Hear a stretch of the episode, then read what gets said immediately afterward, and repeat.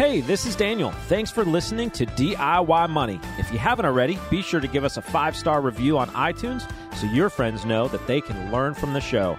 Also, follow us everywhere on social at DIY Money Podcast. If you haven't already, be sure to check out the video on YouTube. We've got some awesome bonus content there. Now, enjoy the show.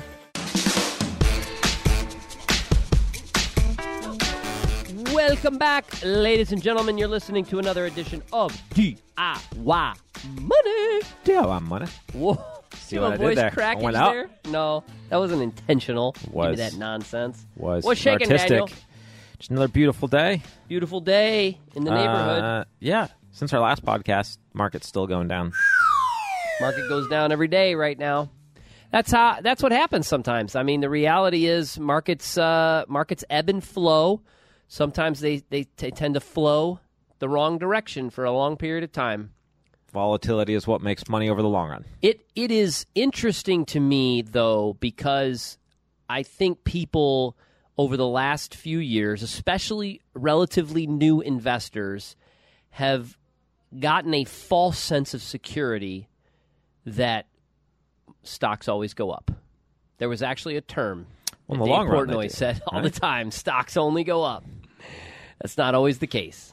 They do go through prolonged periods of declines and or sideways action. This is the time, though. I, I you know, be candid that if you're a long-term investor, which you all should be, most of our demographic and, and listening audience has a long time period until you're going to be using said capital.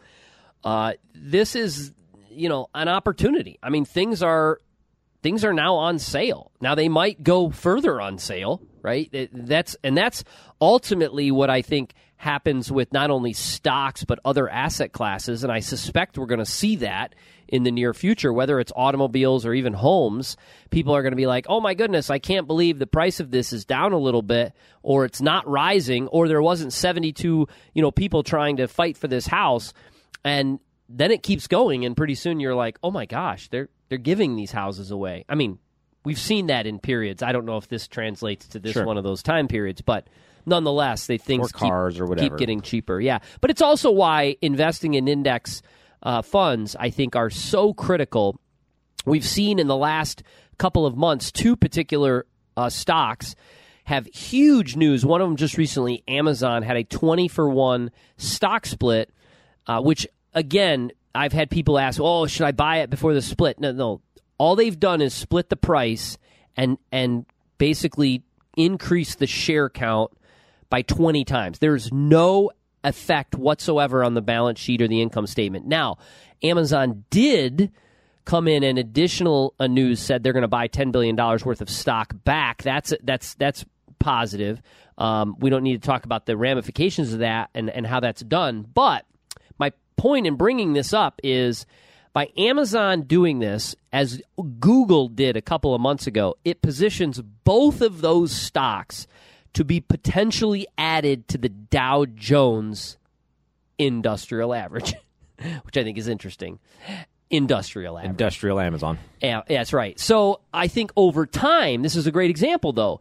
The Dow Jones Industrial Average, which already has Apple, Yep. already has some tech giants in there, financial companies, etc., has evolved to become much more than the industrial average. It was started in 1893 when you had industrial companies. My point is is that by owning the Dow, you are going to evolve with the current investment environment. Whether the S&P, the Dow, the Nasdaq 100, all of those indices operate in a similar manner, it is the best way to invest for the long haul, hands down. Because they put in the new good companies and delete the ones that are kind of just the Kodaks of the world. Correct. Yes, and you used Kodak as an example. Warren Buffett uses that example a lot, as does Charlie Munger, because at one point in time, Kodak was a revolutionary company. Mm-hmm. It was the, like, tech owned- stock. They and and they went a step further. I mean, it was Eastman, Kodak, founded by George Eastman, and he founded Eastman Chemical. They basically had a conglomerate of, of Mm-hmm. not just a uh, a photography company that was revolutionary, but they had the chemicals that went into that to that company and sold chemicals to other businesses. Upstate New York, where I'm from, so I know a little bit about this business. It was groundbreaking, basically obsolete now. What is film? I have no idea. It's how you take pictures. It's like one of those camera chips that you put in that give you storage. They kind of missed the whole digital revolution. Unbelievable. Slightly. Anyways, all right, let's go into our question today. Has nothing to do with what we were talking about, and I quite honestly don't know the the caller's name. It is Caleb. Thanks, Logan. Caleb, what do you got? Hey, Quentin Daniel. This is Caleb, an accountant from Dallas, Texas, coming at you with a question here. Uh, I got to say, guys, I, I love the podcasts, and um, I also, no matter what the haters say, I, I love the bro talk. Keep up the good work, guys. So, my, my question comes at you today from a perspective of I just got engaged probably three or four months ago. One thing that came up as we're going through marital counseling and just kind of discussing our financial goals, our personal goals, and kind of just seeing where all those items coalesce. And one thing that came up is um, the idea of uh, my fiance wanting, having a desire to uh, quit her job and um, be in more of a, a stay at home mom capacity as her ongoing career. Assuming life can carry on as normal and the, and the world can carry on as normal and and my career progresses in the way in which I would hope and foresee it to progress, I, I should be able to uh, replace her income in you know four to five years. And so, one thing that we're, we're, we're thinking through is you know whether or not they would be a huge concern for her to quit her job, or if replacing her my replacing her income uh, would be enough. I really just wanted to come at y'all with a question and see if, if y'all had faced this in, in y'all's own private practice um, as far as giving recommendations to people, you know, thinking about taking that stay-at-home um, spouse route. I know it'll be hard not throwing a bunch of numbers at you out there, but again, I hope it's helpful in thinking that uh, ideally, uh, within the next four to five years, I, I would be able to hopefully replace her income um, in my line of career. Would love to hear y'all's thoughts on the idea of going stay at home and losing income and just seeing any recommendations or any things that y'all would recommend we think through. So, appreciate it, guys. Okay. Great conceptual question. And I'm going to hit it head on to you, Caleb, because here's the deal. If this is a priority for you, all the other crap that you just talked about can go by the wayside. Sorry, but I'm just going to tell you how it is. The reality is, you're going to make it work. You're going to figure it out. You're going to make it work. If you try to fit it in this nice little box, however, that you've got to double or get to her income and you've got to have enough and you know versus childcare, you are you are thinking about it in X's and O's and not these little beings that you're going to be bringing into your household because the reality is if it is a priority for you and your wife then you'll figure it out and make it work. And it may mean cutting back on how you spend money or how you live your life my wife and I it was a priority early on in our marriage to have her a physical therapist, master's degree, college debt, and all not work when we had children. Can you can you hear it in my voice a little bit? It was a tough pill to swallow, brother. However, I wanted that for my children. Now, I will tell you, early on, there were some scary times. New baby, stay at home wife, uncertain income. How am I going to pay the mortgage? Holy crap. Guess what? At the end of the day, if I would have had to have delivered pizzas at night, or we didn't have Uber then, but drive Uber or take a second job on the weekends, I would have done it. I would have made it happen because I had made it a priority. Now, at the end of the day, I never, honestly, thinking back, ever thought about I have to replace her income. I didn't make it what I have to do versus what she could have made at all.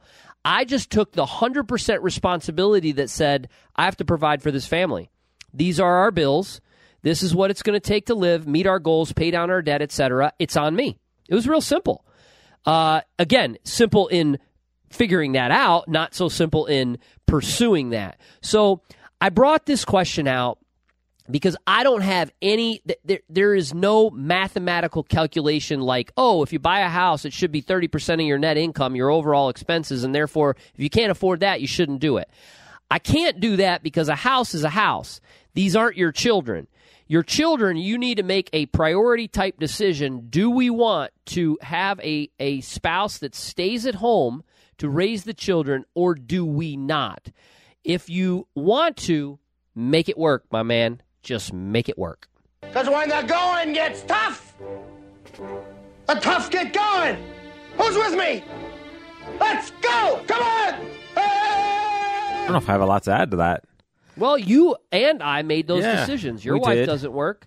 Yeah, in the same way that you know lifestyle creep and the fact that your income will expand to the space that you allow it, um, you can cut back a significant amount on expenses uh, if you have a goal in mind or a purpose, like you know a stay-at-home spouse and things like that. So I think it's less about the nuts and bolts, like you know lower commuting costs and daycare costs and all that, and just a reshifting of your priorities and, and your plan and so forth just allows that to be the case. Now, I would still run the numbers and actually look at what you're going into, look at what you're sacrificing uh, in the change in budget. So, you know, take her income out of the budget and uh, look at the choices that you're going to have to make to make that work and make sure you're both on board with those choices before going in. Because if it means like no date night or no eating out and one of you's highly against that, then it's good to know going in because that's a lot harder conversations to have six months or a year in. Uh, we lived, I think, the last year before we uh, had our first child, we lived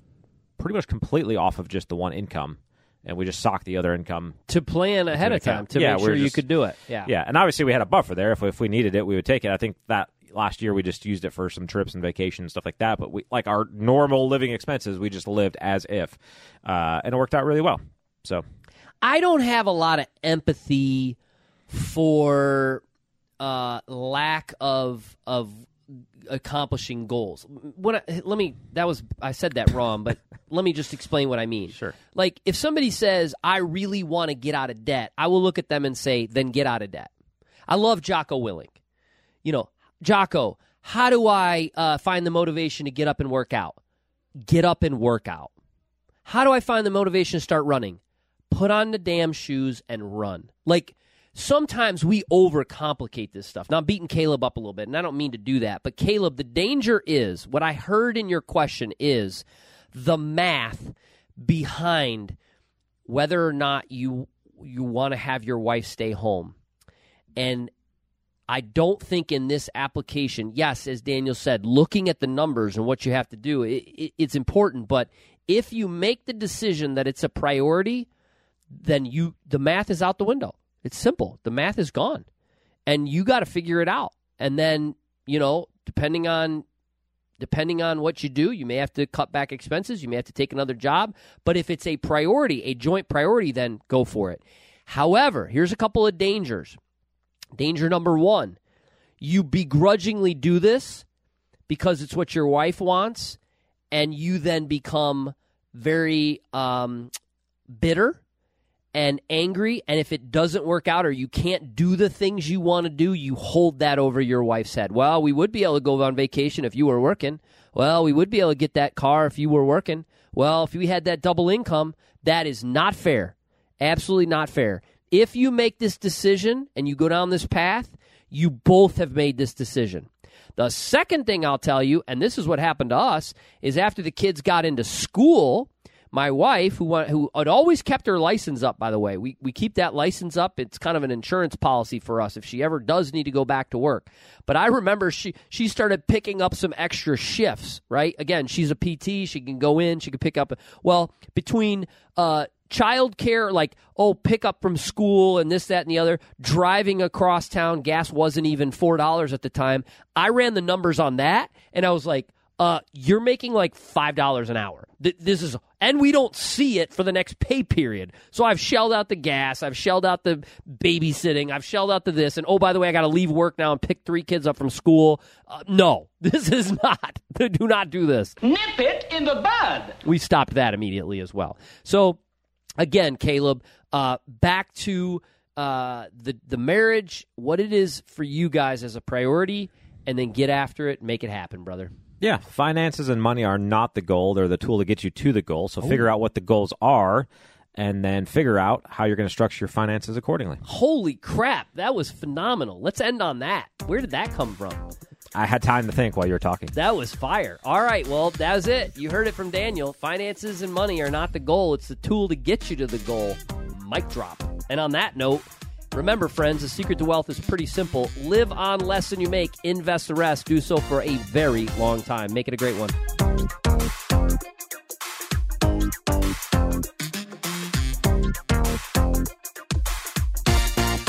Thanks for listening to this episode of the show. If you want content delivered to you regularly, be sure to follow us on Instagram at DIY.money. And if you want your question aired on the show, be sure to send that to us and you'll get $25 Amazon gift card. This show is for entertainment and educational purposes only and is not intended as personal financial advice. Before making any financial decision, please do your homework and consult a financial advisor as needed.